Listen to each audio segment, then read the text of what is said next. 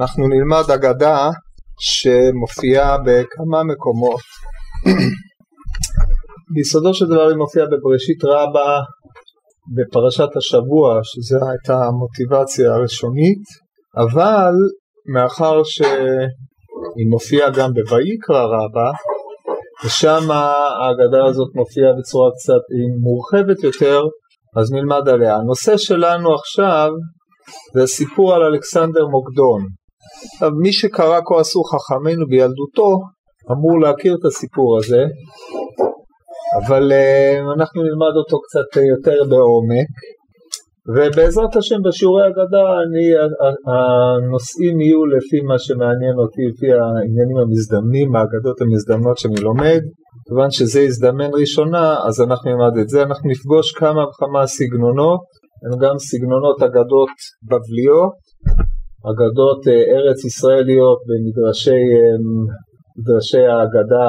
בעיקרון זה יהיה רק במדרשי ההגדה הקדומים, דהיינו בראשית רבה, ויקרא רבה, ירושלמי, בבלי או מדרשי תנאים. אני לא אתעסק עם המדרשים היותר מאוחרים, ומה שמאפיין את המדרשים הללו הם שלשונם מקוצרת ביותר, והיא מניחה מקום אה, להשלמת הקורא צורה יותר נרחבת מאשר המדרשים היותר מאוחרים שכבר מכניסים בעצם ההרחבה שלהם פרשנות. עכשיו אני ציינתי, אה, אמרתי ליהודה שיודיע לכולם שזה נמצא בויקרא רבא כ"ז, אני מקווה שיש לכולכם את זה. טוב, אז אה, אני אקרא לכם לפי נוסח שבירר פרופסור חיים מיליקובסקי באיזה מאמר שהוא הדפיס תשע"ג מתוך ריבוי הנוסחים שקיימים על ויקרא רבה, הוא לא שונה בהרבה ממה שמופיע במהדורת מרגליו, והשינויים המילוליים הם אה, לא כאלה משמעותיים להבנת העניין. אומר, אומר המדרש, הרקע למדרש הוא הפסוק, כפי שמופיע בסוף, אה, אה, צדקתך כהררי אל ומשפטיך תהום רבה אדם ובהמה תושיע אדוני שבבראשית רבה הדגש הוא צדקתך כהררי משפטיך תהום רבה והסיפא הוא אגב אורחה ואילו בויקרא רבה עיקרו של העניין הוא על אדם ובהמה תושיע השם אם כי יש גם דרשה קודמת לזה שעוסקת ברישא של הכתוב. אומר המדרש אלכסנדרון אלכסנדרוס מוקדון עזה לגבי מלכה קציה אחורי הרי חושך. שכחתי עוד להזכיר נקודה אחת. הגמרא במסכת תמיד בדף ל"ב מביאה וריאציה לסיפור הזה. שבאמת התלבטתי אם ללמד אותו, הוא מרתק, הוא הרבה יותר פנטסטי מהסיפורים האלה שאנחנו נראה כאן, יותר קשה לניתוח, אבל um, כיוון שאני התעסקתי עם המדרשים האלה מבחינת גם בפרשה, אז uh, נשת... נלמד את המדרש הזה הניתוח שלנו פה לא עוזר יותר מדי להבין את המדרש שם, אם כי יש אה, נקודות השקה ביניהם. טוב, עכשיו ניגש לגופם של דברים. אלכסנדרוס מקדון עזה לגבי מלכה קציה אחורי הרי חושך. על אחד המדינתה ושמה קרטגינה, לא קרטינגה או לא קרטגו למי שאי פעם שמע על המקום הזה, אלא קרטגינה. תכף נסביר גם למה. והיה כולה דנשים, נפוק נפקים קודמוי ואמרים לינת עבד קרב אימן ונצח לן, שמך נפק לעלמא דמחוזה דנשי חרבת. ונענן עבדין עמך קרב המנצחים לך, שמך נפיק בעלמא דעבדת קרב עם נשיה וניצחתך, ותולת עד קין קודם מלכו. תכף נתרגם את הכל, רק נקרא את החלק הראשון, בהוא אנתא עמך אפוי ונפק לי. מיני נפק כתב על תרא פילי אנא אלכסנדרוס מקדון שתי הבינה הדאיילית לקרתא דמתקרא קרט גינה ויאלפית עצה מן השיה. עד כאן החלק הראשון של הסיפור, הסיפור הראשון ואנחנו נתחיל ללמוד אותו שורה שורה. אם כן אלכסנדר מוקדון הולך לו אל מלכה, מלכה זה מלכות, קציה, אחורי הרי חושך. מה יש לו לחפש שם?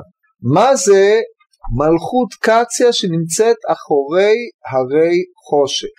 ברגע שרואים ביטוי כזה, אתם מבינים אל נכון שלא מדובר פה באיזה אירוע ריאלי שקרה, מפני שגם מלכות שנקראת מלכות קציה היא לא שם של איזה מדינה, והוא הדין לגבי הרי חושך, הם לא הרים ריאליים.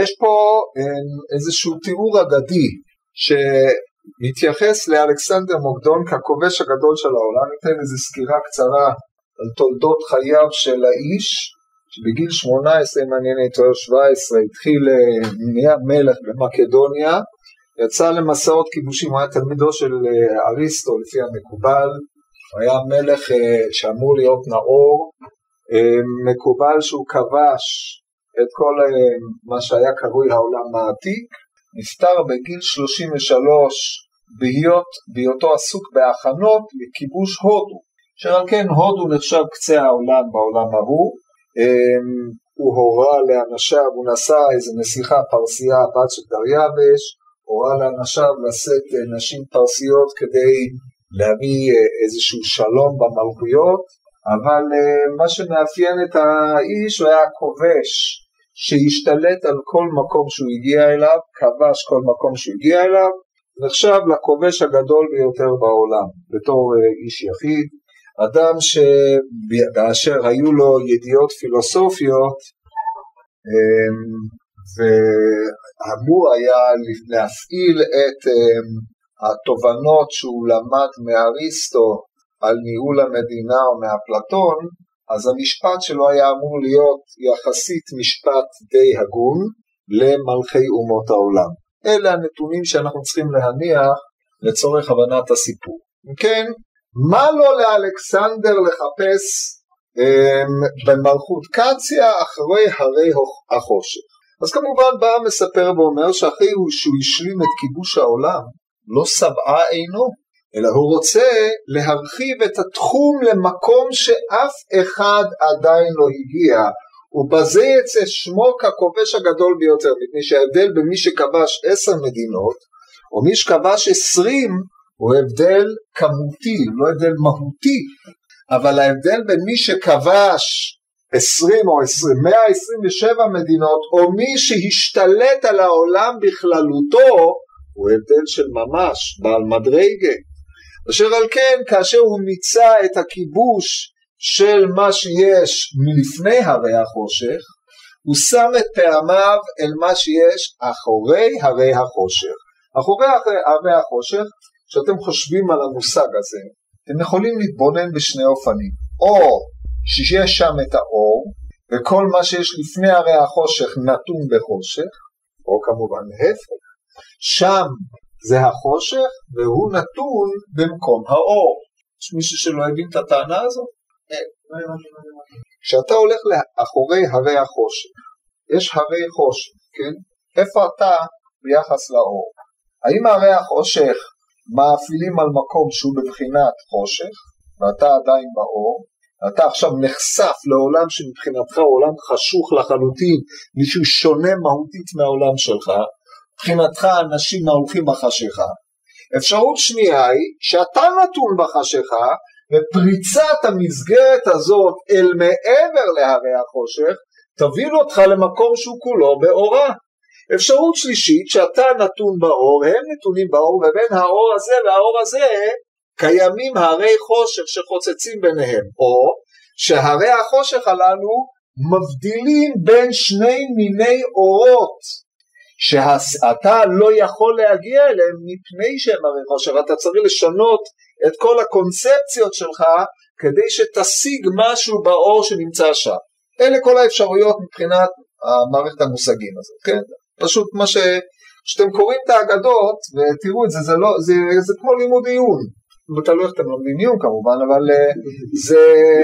את צריך להפעיל הרבה את, את התבונה, להתבונן, לשים לב לביטויים, לשאול שאלות, לא להתבייש, לא להיות דתי, במובן הזה שאסור לשאול שום דבר, חובה לשאול. חכמים טמנו שם הרבה מאוד דעת וחוכמה, אבל היא תמונה וצריכים להוציא אותה על ידי שאלת השאלות, הקשיית קושיות, וגם אם אתה לא תדע לתרץ, אז תבין שזה נעוץ בקוצר המשיג ולא בעומק המוסר. עכשיו נחזור לענייננו. אז יוצא שההליכה למעבר הרי החושך היא הליכה אל מקום שהוא מאיר באור אחר לחלוטין, אתה לא יכול לעבור אותו, אלכסנדר רוצה פה לעשות פריצה שאף אחד לפניו לא עשה, לכבוש מקום שאף אחד לא כבש, כבש ובזה הוא משלים את כיבוש העולם, בזה הוא מאדיר את שמו כמי שעשה דבר שאף אחד אחר לא היה יכול לעשות.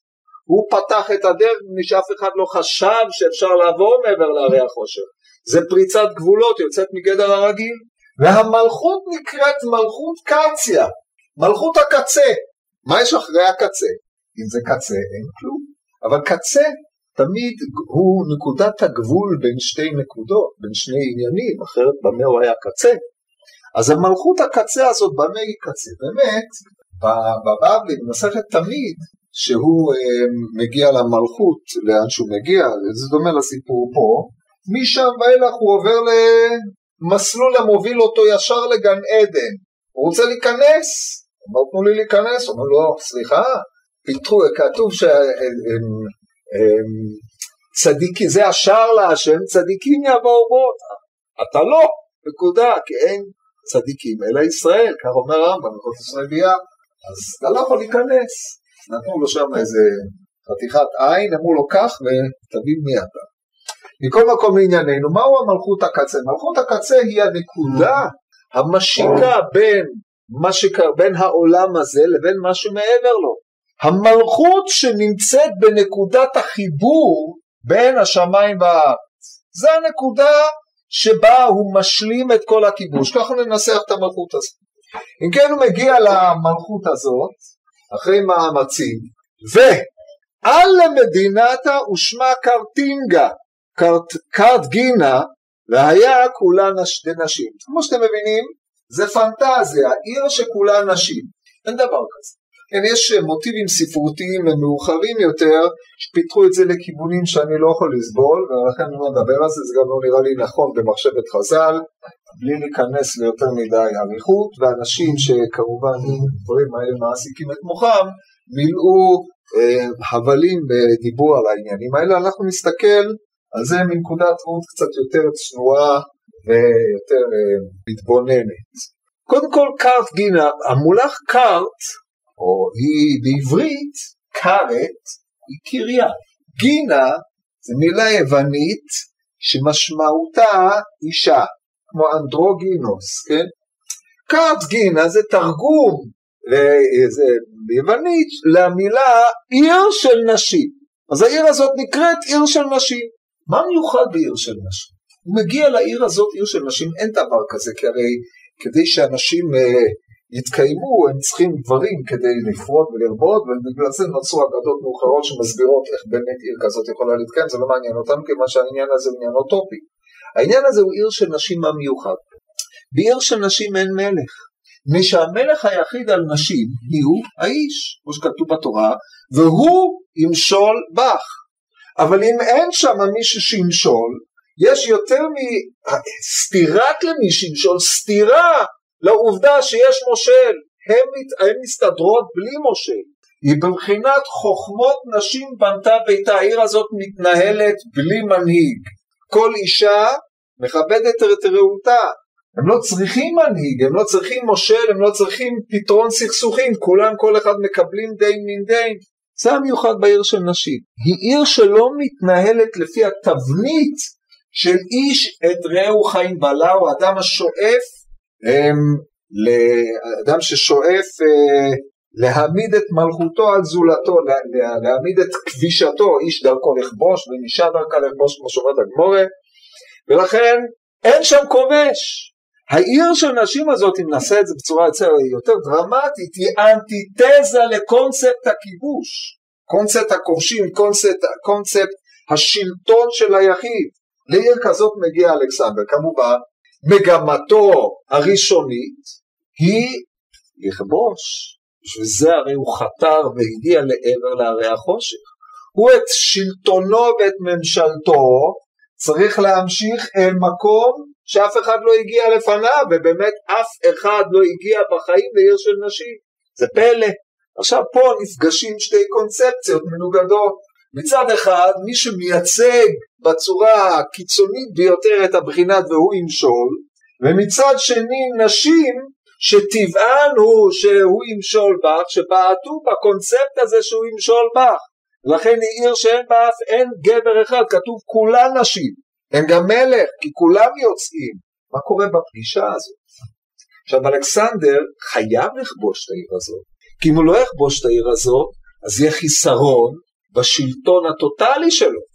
אבל אנחנו נראה שהוא לא יכול לכבוש את העיר הזאת, וזה הסוד של כל החלק הראשון. נראה מה קורה פה. הם יוצאים לפניו ואומרים לו ממה נפשך. מה שלא תעשה, אתה טועה.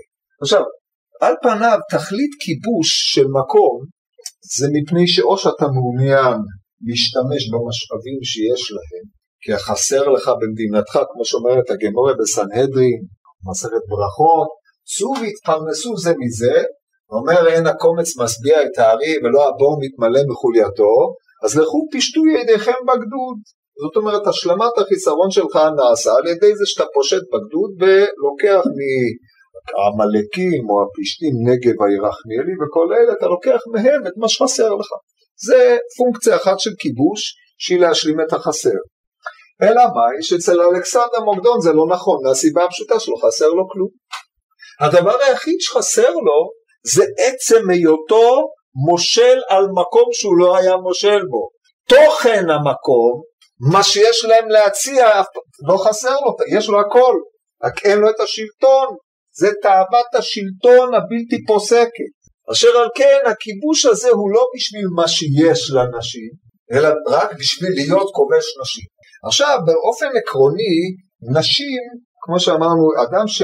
טוב נגיע לזה בהמשך של הסיפור אז אומרת הגמרא אומר, אומר, אומר המדרש יצאו אנשים לקראתו עורר פה יצאו אנשים לקראתו ואמרו לו עכשיו ישנם שתי אפשרות הם רוצים למנוע את המלחמה הן לא מפחדות מכלום זה לא שהן באות להגיד לו תשמע אנחנו מבקשות שלא תכבוש אותנו כי הבקשה הזאת היא מופרכת ביחס לשאיפותיו של האיש.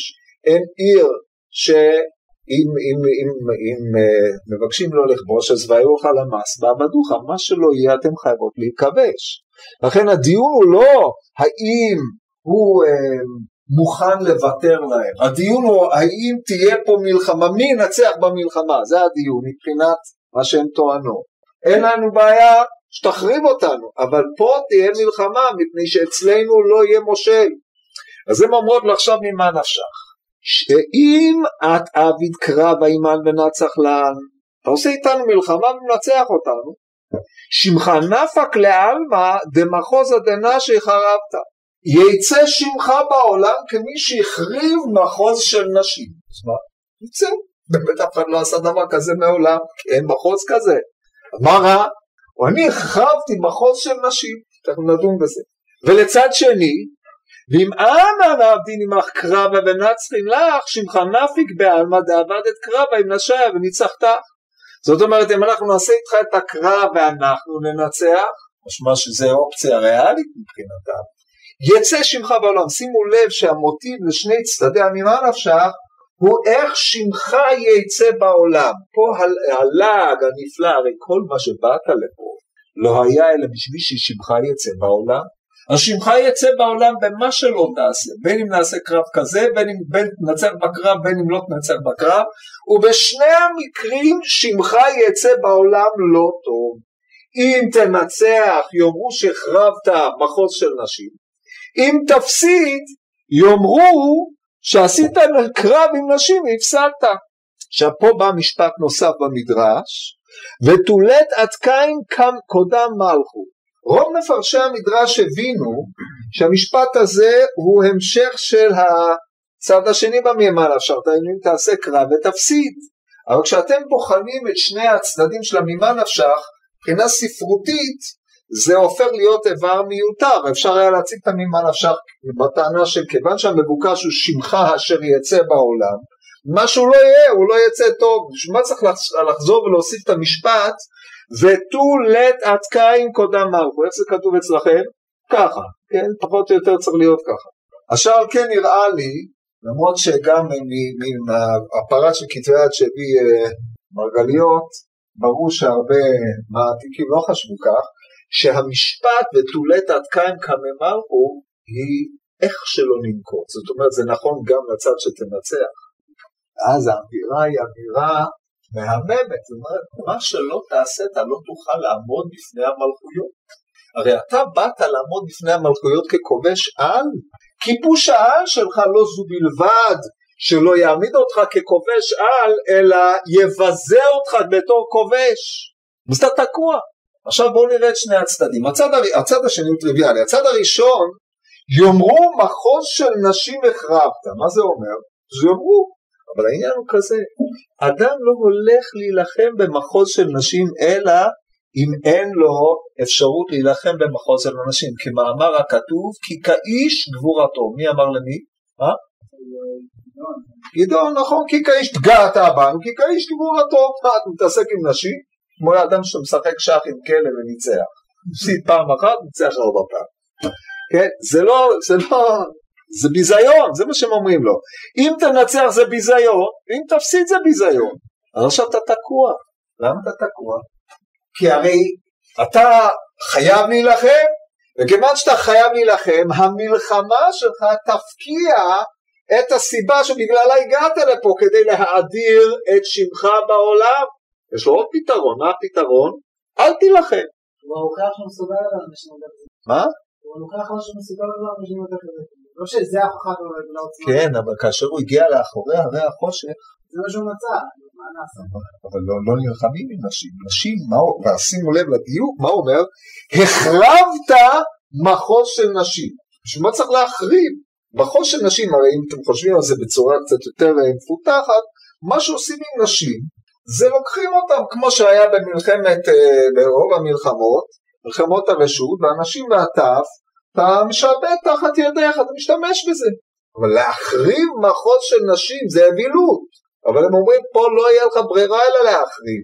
וזה קלקול, מלבד העובדה שזה לא עושים, זה מה שהם אומרים לו, הרי די ברור שהצלע הראשון והצלע השני סובבים סביב אותו ציר, בפרט אם הקריאה שלי נכונה, שבלית עד קיים קמי מלכו, שמה שלא יהיה לא תוכל לעמוד בפני המלכויות, ושיבזו אותך במה שעשית, אז לא הרווחת שום דבר. טוב, עכשיו נתקדם נראה עוד שלב אחד, שהוא השלב היותר קשה בקטע הזה, כי מה שאמרנו זה אמור להיות מובן, נוסיף לזה הקדמה. אומר המדרש, באוענת עמך אפוי ונפק לי. דהיינו באותו רגע, באותו זמן, עמך אפוי. עמך אפוי זה השפיל את פניו או את אפו, ויצא לו. ביטוי נדיר ביותר במדרש. אבל השפיל את אפו ויצא לו, פירושו של דבר שעמדתו הבסיסית היא שיש לו אף בשמיים, כן? הוא אדם שמסתובב עם גאווה, גאוות הכובש. עכשיו הוא משפיל את אפו ויוצא, וביציאתו מה הוא עושה? מיני נפק כתב על תרא פלא, דהיינו כתב על שער העיר, אנא אלכסנדרוס מוקדון שתה אבינה דאית לקרתא דמתקרא קרתגינה וילפית עצה מן השיה. זה הקטע הקשה. יוצא אלכסנדר מהמקום, כותב על שערי העיר, אני אלכסנדר שותה הייתי עד שנכנסתי לעיר הזאת שנקראת קרתגינה ולמדתי עצה מנשים. מה הוא למד? שלא כדאי לו בשביל היוקרה שלו להילחם עם אנשים? מה שותה היית עד עכשיו? הרי מעולם לא פגש ממה נפשך כזה, כי אף פעם הוא לא פגש עיר של נשים. מה השטות שליוותה אותו, ומה הנקודה שנתחדשה לו, ומהי העצה שהוא קיבל מאותם נשים, איזה עצה יעצו לו. עכשיו לבוא ולהגיד כן, טוב, כיוון שהוא החליט לא להילחם איתם, יושב איתם על כוס קפה, והם דיברו, ופה ושם, והם לימדו אותו חוכמות, זה לא נכון, מפני שהמדרש, מה שלא מופיע, לא היה. זה מה שיש. אז באמת הסתכלתי בספרות, והאדמו"ר רבי רוחם ממיר בספר דעת אה, חוכמה ומוסר, הוא לא אדמו"ר חסידי, הוא נחשב אצל אה, בעלי המוסר אה, של הישיבות, המדריך הרוחני, כן, מי שאי פעם שמע על רוחני, זה ספרים מצוינים ביותר של ספר דעת תורה, על הפרשיות עם מוסר נפלא מאוד, אז הוא הסיק מהדבר הזה כמובן היסק מוסרי, שאולי נקרא לכם איזה משפט ממה שהוא כותב, במכתב שהוא כותב לאחד מה... נאמר כדבר הזה, מלך אדיר כמוהו כיוון ששמע תוכחה מנשים קיבל וכתב תרבותו על תרא פילי אנשתי אבינה ואלפי תצא מן השעיה ולא בוש להודיע ברבים וכל מי שיעבור לפני השער שיראה חכם כמוהו יטעה את עצמו ואפילו נשים הורו טעותו ראה שביישו את עצמו ברבים אך כדי ללמד ולהורות לרבים שילמדו ממנו ויהיה זה תועלת לרבים. כן, קל להבין שבתור בעל מוסר אומרת אפילו גוי מלך הבין שאת הטעות שלו הוא חושף בפני הרבים כדי שילמדו ממנו ולא יעשו את השטות שהוא עשה. אז כמובן לצורכי מוסר וכל זה זה יפה מאוד אבל אחרי בקשת המחילה לדעתי יש פה, המגמה היא הפוכה. נעשה את החשבון למה המגמה היא הפוכה. רק נקדים הקדמה אחת. אחרי שהוא הגיע למסקנה שאין לו אפשרות להילחם, כי כל מלחמה תקטין את האופן שבו שמו יצא בעולם, מה הוא צריך לעשות? על פניו לא להילחם. אבל אם הוא לא יילחם, זה הדבר הכי גרוע שיכול להיות. תארו לעצמכם, אלכסנדר הגדול מגיע לעיר, צר עליה, נסוג והולך בלי מלחמה. מה, איך זה נראה? זה הדבר הכי גרוע. מילא נלחמת, הוכחת שאתה יכול, אמנם השם שלך זכר, אבל פה אפילו מלהילחם אתה לא נלחם. פירושו של דבר שאתה לא מסוגל להילחם, כי אצל אלכסנדר אין עיר שהוא הגיע אליה שאו שהיא פתחה לו את שעריה, או שהוא הכריע אותה בקרב. אז אם יש עיר אחת שהוא הגיע, היא לא פתחה לו את שעריה והיא לא הכריעה אותה בקרב, אלא נאלץ לקום ולעזור. זה ההפסד הכי גרוע שיכול להיות. אז עכשיו, כשאנחנו מקבלים את הנתון הזה, האיש תקוע לגמרי. מה הוא עושה? איזה פתרון יש? זאת הייתה השאלה שעמדה בפני אלכסנדר מוקדו. אז מה הוא צריך לפתור? הוא עושה דבר שהוא, שהוא אדם חכם, הוא עושה דבר חכם. הוא היה צריך להסביר למה הוא לא יכול היה להילחם, ולמה חוסר המלחמה שהוא נלחם היא לא מהווה אצלו חולשה. איך עושים את זה? כותבים את מה שהוא כתב. איך על ידי שכותבים את מה שהוא כתב הדבר הזה מובן, אז זה תכף אני אסביר לכם. אבל קודם כל מה שחשוב לי שתבינו את כל השלבים הללו, תראו, וזה הבנתי בניתוח של המדרש, אבל אני מניח שזה די אה, כל שלב רודף את השלב השני, אבל שימו לב שאם אנחנו הולכים עם קו כזה, שהוא הקו המתאים עם צורת החשיבה של אלכסנדר, אז זה נותן לנו אה, מבוא להבין מה הוא אומר אני הייתי שותה ולמדתי עצה מנשים כי על פניו לא ברור מה הוא למד פה, לא למד כלום. עכשיו עם החשבון שלנו נראה מהו שהוא למד, אבל אתם כבר מבינים נכון, שהכתיבה שלו היא לא נבעה מתוך העובדה שהוא בייש את עצמו בפני כל העולם כדי ללמד אותם דעת ומוסר, אלא אדרבה, אם הוא לא היה כותב, הוא היה סובל מבושה יתרה, הוא כתב מישהו בעל גייבה, מישהו המלך הכובש הגדול, והוא לא יכול לוותר על השם שלו. והכתיבה הזאת אמורה לפתור אצלו איזשהו עניין. עכשיו נראה מה זה פותר אצלו. אז כמו שאמרנו, מלך ששם לעצמו את הידיעה לשלוט בעולם, ואנחנו יודעים את זה על אלכסנדר הירושלמי בפרק שלישי של מסכת עבודה זרה בהלכה א', מתאר את אלכסנדר כמי שממריא על ציפור וראה את כל העולם כולו ככדור ואת המים כקערה, כן? זה הרגשת שלטון אני שליט העולם. זו הרגשה שמלווה את האדם הזה, שכמובן הוא היה, אה, כמו שתיארנו קודם, אבל לבוא לידי הכרה שאתה לא יכול לשלוט בעולם. ואתה לא יכול לשלוט בעולם מפני שכל שלטון טוטאלי כולל בעצמו ביטול השלטון בעצמו, ביטול האדרת השם, או ככל שאתה תשלוט יותר, אתה תגיע לנקודה שבה הכיבוש במקום להאדיר את השם, מקטין את השם, אתה נמצא בפרדוקס. אז אתה לא יכול כבר להשיג את מה שהשגת, אם כן, אתה לא יותר מאחרים, אלא בכמות. והשיעור בכמות הוא חסר משמעות, כל, אחד יוכל להשיג את ההישג שלך אם הוא יתמיד, כי ברגע שעשית את זה, גם אחר יוכל לכבוש. זה מה שאני כבשתי 20 ערים, 21, 22, אז זה לא הופך אותך להיות שונה במהות מכל אחד אחר, אבל כל המטרה שלו להגיע למעבר על הרי החושך היא כדי לעשות את זה ופתאום הוא נכח שהוא טעה טעות טוטאלית וכל הקונספט שלו יש פה סתירה זאת השטות שהייתה לאלכסנדר. שטות של מחשבה שהכיבוש בשביל האדרת השם היא תכליתו של המלך. זאת שטות. והשטות מוכחת מפני שהיא מכילה בתוכה סתירה פנימית. ואי אפשר היה לו להגיע לאותה סתירה פנימית עד שהוא הגיע לעיר של נשים שאי אפשר לו לכבוש אותה בשביל להדיר את שמו. אז תמיד תהיה עיר שהוא אף פעם לא יוכל לכבוש מפני שתכלית הכיבוש היא הדרת השם ואז כיוון שתכלית ההגעה לכיבוש היא ששמו לא יהיה מועדר אלא אם כן הוא יכבוש כל מה שאפשר לכבוש שם נתקע לו העניין. לא מה? אם שלו שהוא לא יכול לכבוש את כל העולם, נובעת מזה שהוא לא יכול לכבוש עיר לא קיימת, אז הוא כן יכול לכבוש את כל העולם.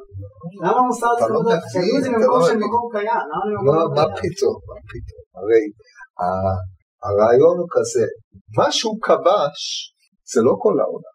כל אחד יכול באיזשהו, מה זה כל אחד? זה ילך ויכבש, אחריו יכבשו אחרים, לפניו כבשו חלק, כבשו את הכל, זה שאלה של כמות. זה לא שאלה של שלטון על כללות העולם. שלטון על כללות העולם זה להיות שליט במקום שאף אחד אחר לא היה שליט. האגדה לוקחת את זה, וזה מטרת האגדה כמו שאנחנו נראה גם בהמשך, היא לוקחת את uh, תפיסת המלכות של אלכסנדר שהוא מייצג את הקוליות בשלטון עד אבסורד, על ידי הצגת מודל uh, דמיוני, כן? זה הרעיון של הצגת האבסורד. עכשיו איפה הנקודת הצגת האבסורד בהקשר הזה? שברגע שאתה לוקח את מושג הכיבוש ומעמיד אותו כשלם רק כאשר הוא משלים, הוא כיבוש של כל מה שיש מקצה העולם עד קצהו, עד מלכות הקצה, אתה מראה שיש שם סתירה, זה המגמה. עכשיו, אתם צריכים להתנתק פה מהשאלה הריאלית ולעבור לתפיסה המושגית של מושג המלכות השלם, מושג העולם השלם, העיר של נשים שבמהותה היא מהווה סתירה בעצם קיום קונספט של עיר של כולה נשים לרעיון של המושל הטוטלי, כי עיר שכולה נשים בעטה בקונספט שהוא ימשול, זה המשחק של חז"ל שמשחקים את זה. טוב, אז אם כן, אם אנחנו שאלנו למה הוא היה חייב לכתוב, הוא היה חייב לכתוב כדי לא לאבד את שמו, אבל מה הוא כותב? הוא כותב שהגעתי למסקנה שכיבוש טוטאלי של כל העולם זאת שטות גמורה. ואני הייתי שותה עד שהגעתי לפה וממהם למדתי עצה. איזה עצה הוא למד? הוא למד, העצה שהוא למד שכדאי לו להתרכז בצדדים האחרים של המלכות להביא אותם לידי שלמות ולא בשאלת הכיבוש והשליטה העולמית. זאת העצה. עכשיו נראה איך זה מיושם בקטע הבא. בשביל זה בא מיד אחרי זה סיפור אחר שהוא מיישם את הצדדים האחרים של המלכות. עד כאן יש שאלות? אין. וככה זה צריך להיות. טוב, עכשיו אנחנו עוברים לסיפור השני. אומר, אומר המדרש, אל למדינה אוכרי ושמה אפריקי. אפריקי, איפה זה אפריקי?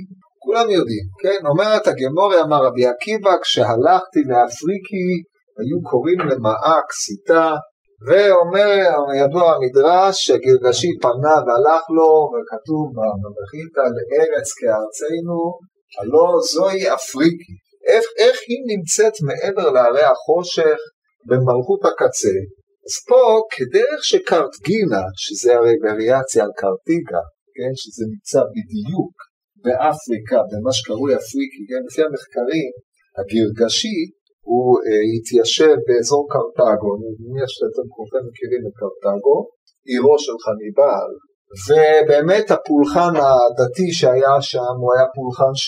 פולחן אה, כנעני, השמות הם שמות אה, פיניקים, כנענים, צידונים, בעל, ומיני שמות עם בעל, צורת הפולחן והמקדשים שמצאו שם הם בעלי אופי כנעני של האזור הזה, וזה קרתגו, אז אם קרתגו יכול להיות קארט גינה, שזה הרי משחק מילים, אפריקי צריך להיות באותו אזור, אבל אז צריך גם את האפריקי לדרוש, זה שם שאתה תדרוש אותו.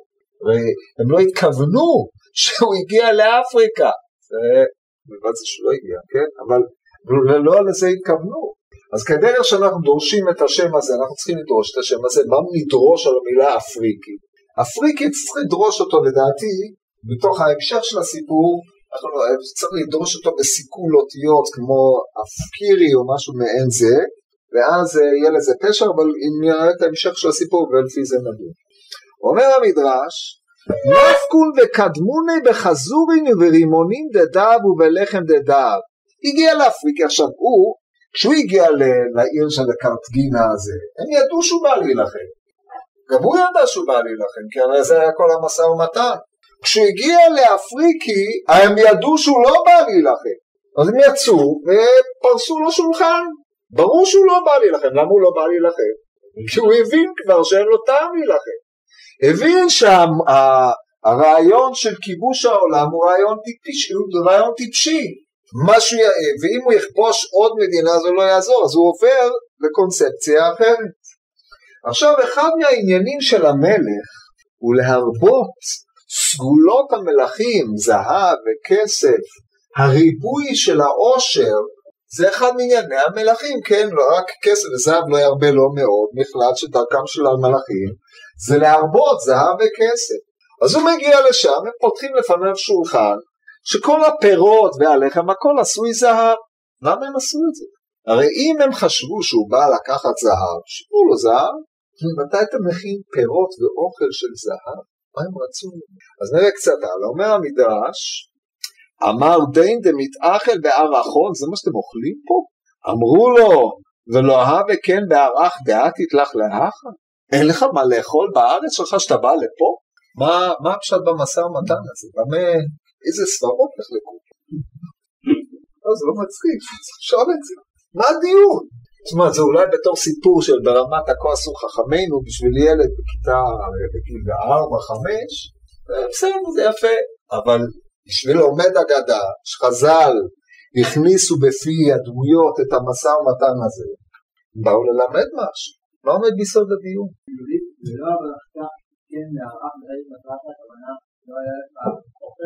זה מה שאמרתי.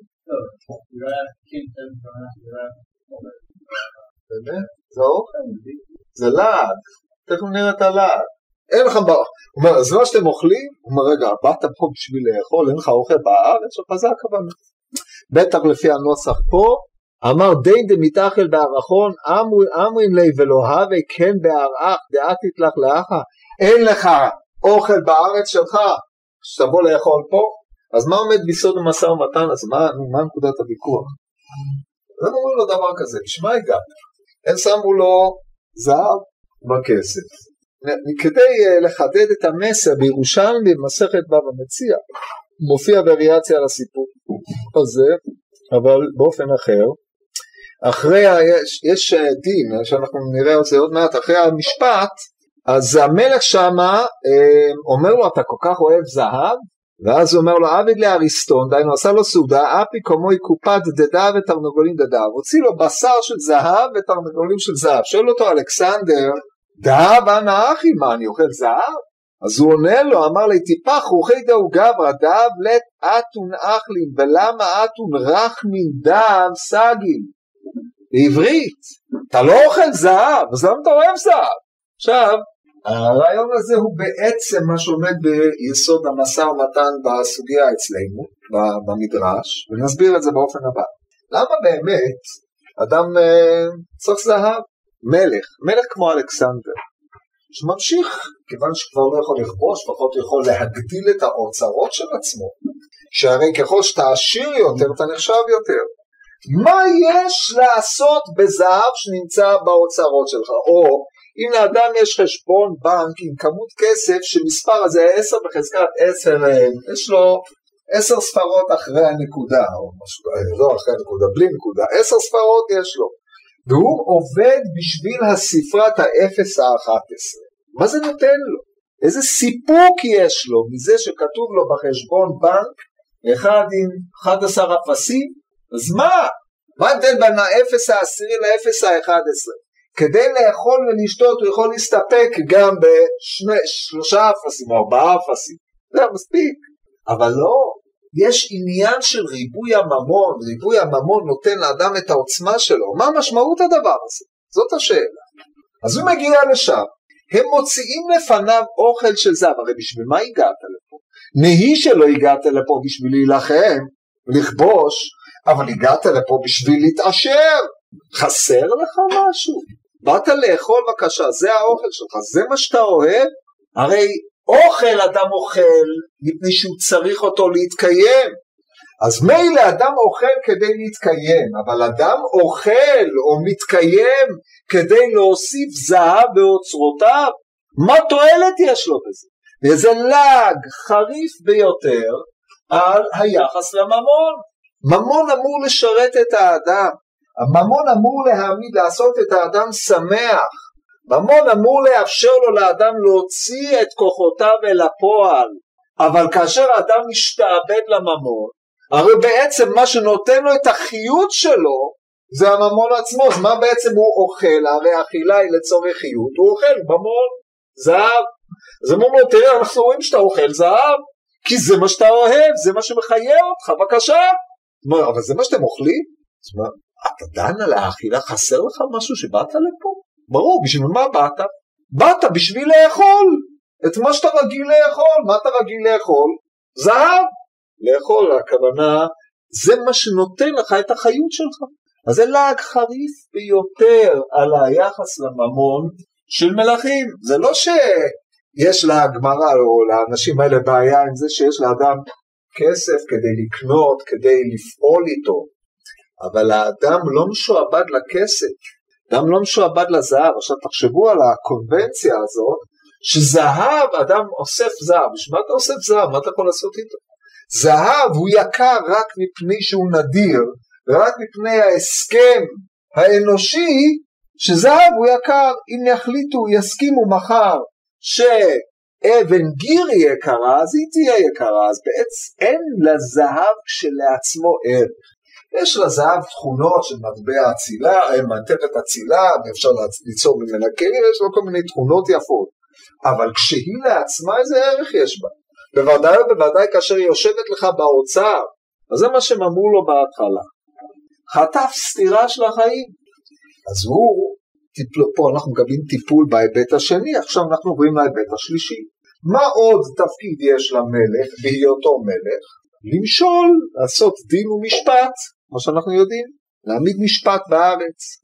אז הוא אומר להם, לא, רבי ישי, כן, הבנתי אתכם טוב, ואז הוא אומר את המשפט הבא. רגע. אמר להון, יתרחון לו עתית למיכמה, דינכון עתית למיכמה. אושריכם לא באתי לראות, דינכם באתי לראות. למה צריך להגיד אושריכם לא באתי לראות? הרי איך שהם הבינו, זה הוא בא לקחת, לא לראות, בא לקבל. אושריכם לא באתי לראות, אלא דינכם באתי לראות, פירושו של דבר, שהוא מתייחס לאושר שלהם, זאת אומרת, מה שהוא הבין ממה שהם אומרים, זה שיש, הם בזים לתפיסת העושר שלו. אז הוא אומר, את העושר שלכם, שגם לי יש, לא באתי לראות. ההתייחסות של העושר, ההתייחסות שלכם לעושר, או לא ההתייחסות שלכם לעושר, האופן, זה שיש לכם עושר, זה לא באתי לראות, באתי לראות את הדין. ופה אלכסנדר עושה טעות טוטאלית, מפני שהוא מייחס לאותם אנשים תפיסת עושר כמו שהוא מייחס לעצמו. והרי הם אומרים לו אין לך בארצך, אם יש לך מה לאכול בארצך גם עושר יש לך בארצך, אתה לא צריך להגיד את זה פה, זאת אומרת העושר שיש לי בארצי לא באתי לראות אצלכם, באתי לראות אצלכם את הדין.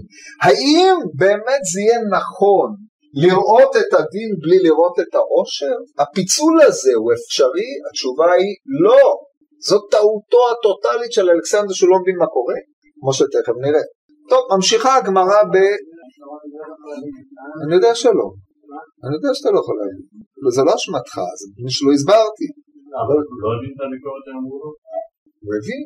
אבל הוא אומר להם, אושריכם לא באתי לראות, דינכם באתי לראות. האם אפשר לראות את הדין בלי לראות את העושר? התשובה היא לא. למה לא? אם זה לא מובן, זה מפני שאתם לא מבינים מה, מה הטעות של אלכסנדר במשפט הזה. זה יהיה תלוי בהמשך הסיפור. אז עכשיו אה, נראה את ההמשך, אומר, אומר המדרש, דינכון עתית למיתים, באתי לראות איך אתם דנים דין. הדינון קיימין תמן עד שהם עומדים שם אטו תרי גברי קודם מלכה לדין ראו שני אנשים לפני המלך לדין. דינה ורחיק מן גזילה ודינה ורחיק מן גזילה כך כתוב אצלכם? יפה. חד מינון אמר מרי מלכה חורבה זבנית מן הדין גברא חפרית בגברא ואשכחית בסימה דהיינו אחד מהם עמד בפני המלך ואמר אדוני המלך חורבה קניתי מן ההוא מהאיש ההוא חפרתי בה ומצאתי בה אוצר ואמרית לי סב סמטח ואמרתי לו קח את האוצר שלך חרבה זבנית סימה לא זבנית חורבה קניתי אוצר לא קניתי. ממתי קונים אוצר? לא קונים אוצר. טוב הלאה.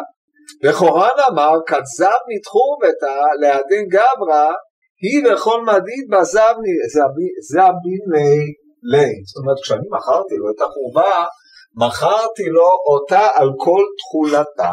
עד כאן נגיד. אז קודם כל נדייק באפיון של אותם תרי גברי.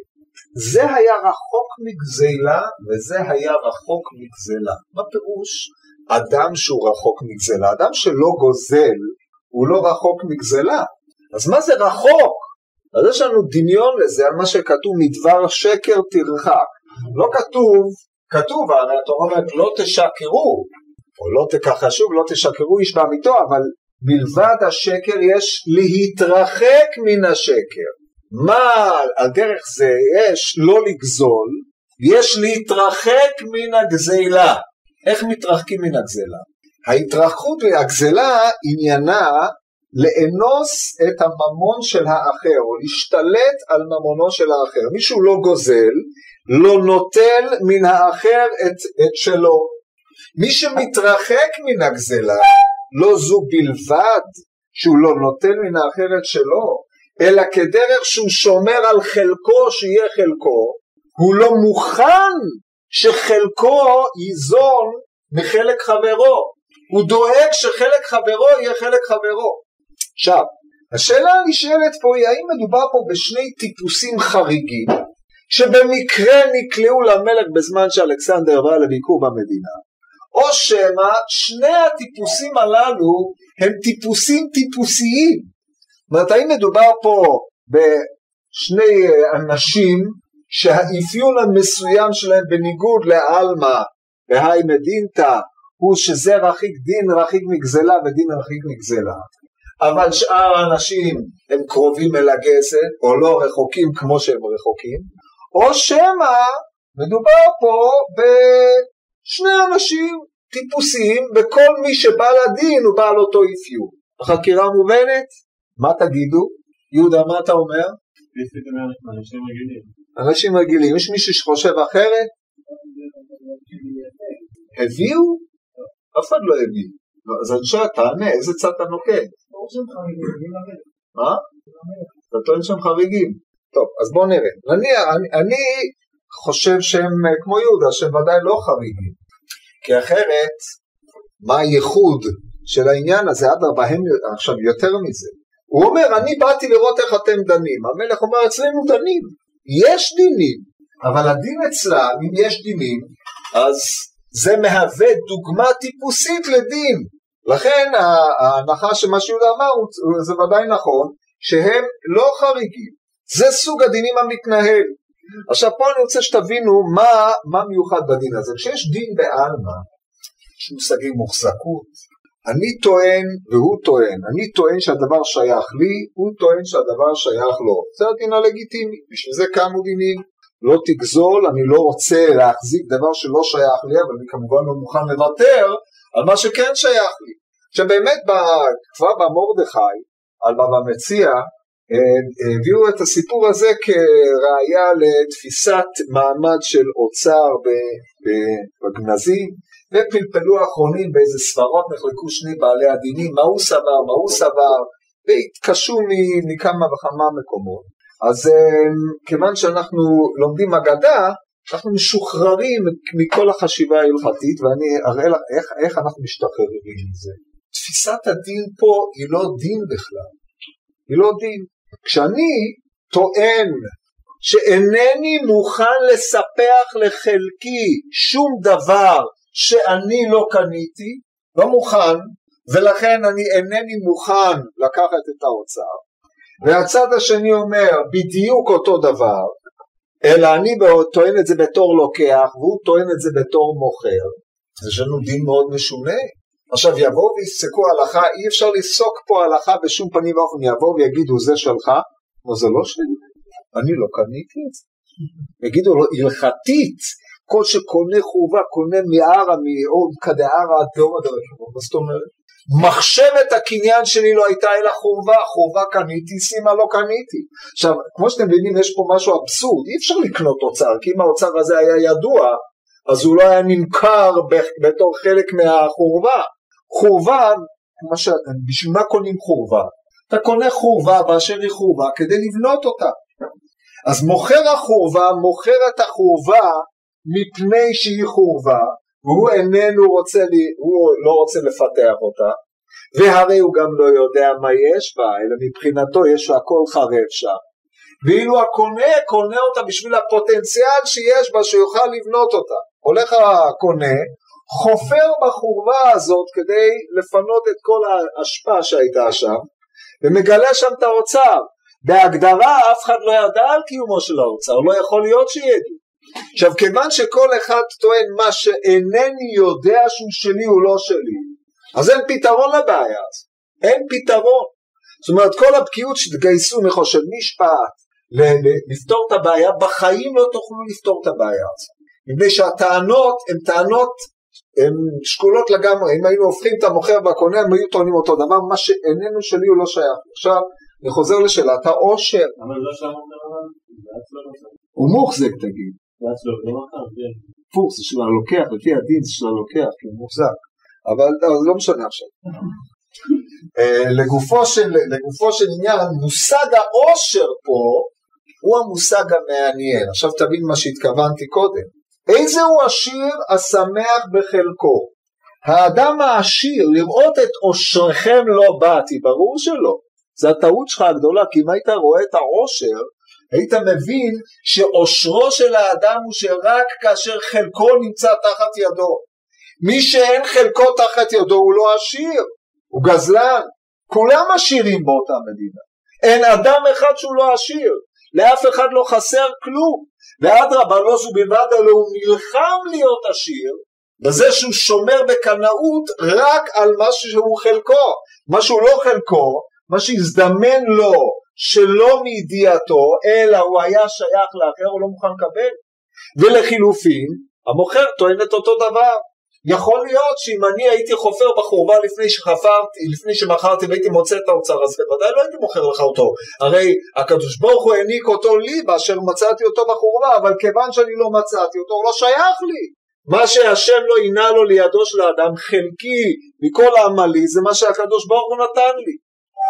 כן, זה פה על ההלבשה דתית, על הטענה הכללית הזאת, אבל הקונספט ברור. עכשיו אלכסנדר שלו בא לראות את העושר, בחיים לא יבין את הדין, כי אצלו המושג דין הוא להכריע מבעל הממון, במובן שכל אחד טוען אני בעל הממון, אבל אצלם מושג הדין הוא להעמיד את כל אחד על חלקו בממון. עכשיו אם תחשבו בקונספט הזה, זה פשוט אה, אינברס של דין רגיל, אין לזה פתרון. יש מי שלא הבין למה אין לזה פתרון? מה? לא יכול להיות לזה פתרון. למה? הממון הזה, הרי הוא לא של... אין, אין למי תיתן אותו. נניח ניתן את הממון לצדקה, אין אף אחד שיקבל את הממון. כי הרי כי היחידה הלוקח אומר, אני לא קניתי, בעל הצדוקה אומר, לא חסר לי. תיתן אותו למלך, המלך הוא האחרון המקבלים, המלך הוא זה שאחראי שכל אחד ישמור על חלקו. אין למישהו אחר לתת את הממון חוץ מאו ללוקח או למוכר, אבל לא המוכר רוצה אותו, לא הלוקח רוצה אותו, אתה יכול להשאיר את הממון, אף אחד בחיים לא ייקח אותו.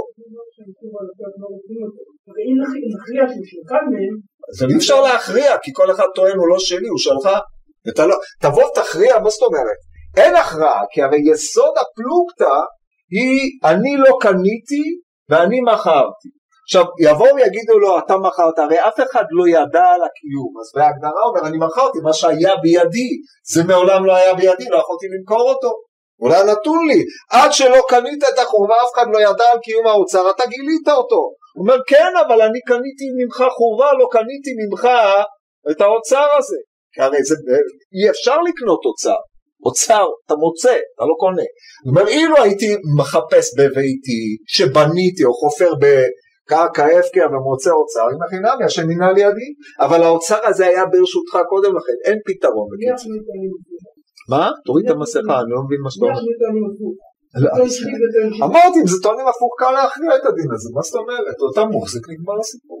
זה לא רלוונטי. עכשיו אסור לטעות פה, כי באמת, למה אני אומר אסור לטעות? מפני שבמה שעיינתי במפרשים, אה, המפרשים ניסו להשתמש במושגי הדין שאתה משתמש בהם כדי להכריע את הבעיה פה, כדי לפרש את הבעיה פה, זה טעות. הרי הדין הזה הוא דין אבסורד מצד אחד, כל ניסיון להכיל פה גדרי חושן משפט זה מה שקרוי בלשון הפילוסופים טעות קטגורית, נקודה. פה כל מחשבת העושר מתנהלת הפוך ממחשבת העושר הרגילה, אז בהגדרה מחשבת העושר הרגילה היא מה שאפשר שהוא יהיה שלי הוא שלי. מחשבת העושר הזאת מה שהוא לא ודאי שלי הוא לא שלי. עכשיו כיוון שהמלך מחזיק באותו קונספט כמו כולם הוא צריך לפתור את הבעיה לפי הנחות בעלי הדין שזה באו אליו. אמרו לו אדוננו המלך תשמור על, על המדינה, שמירת המדינה זה שמירת מושג העושר בצורתה המיטבית. איך שומרים על מושג העושר בצורתו המיטבית? על ידי זה שכל אחד יש לו את חלקו. עכשיו יש לכם פרדוקס, זה לא פתיר, נקודה. באמת ברור שזה לא פתיר, שזה לא דין רגיל.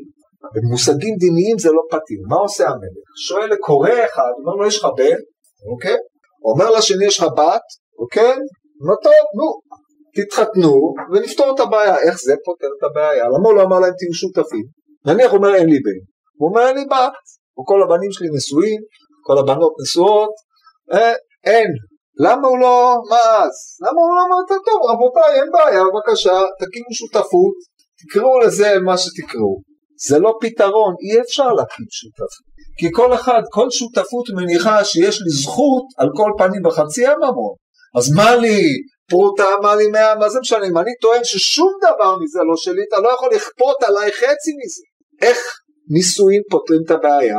פותר לו את בעיית הנדוניה, שאלתי מישהו, אמר מה זאת אומרת? עכשיו אתה במקום שאתה תשלם את הנדוניה, הנדוניה נלקחת מהאוצר, זה לא נכון, כי הרי זה בגדר משטר של להנועה, אני לא רוצה ליהנות מדבר שהוא לא שלי. אם במקום שאני אוציא את הנדוניה עבור הבת שלי, הנדוניה נלקחה מהממון הזה לבן שלו, אז הוא שילם עבור הנדוניה של עצמו. איך זה שהם יתחתנו יפתור את הבעיה? יש רק דרך אחת, ייוולד בן. או, ואז ממה נפשך? הממון שלו. ברור? אין פתרון אחר. זה הגאוניות של המלך. מה אתה מדבר? איזה עוד ילדים? עוד לא התחתנו, איך יהיה להם עוד ילדים? מה זה משנה? מה זה משנה? אצלם אין להם, אין להם, הוא אומר אתה תיתן ליורש את הממון, תיתנו ליורש, צריכים למות, רק באופן הזה זה יעבוד. זה היה הרעיון של המלך, אבל לכאורה יש פה בעיה קשה מאוד. מה היה קורה אם לא היה לו בן? ומה היה קורה אם לא הייתה לו בת? איזה סוג פתרון? זה פתרון מקרי, לא פתרון עצמי. נכון? זה הבעיה, זה מעיק. טוב, זה בפוקס יצא, שהיה לו בן והייתה לו בת. ופה אתם צריכים לחשוב על זה בצורה קצת יותר מורחבת. ובעצם מה המשמעות העניין הזה? משמעות העניין הוא כזה, עושר מבדיל בין אדם לאדם.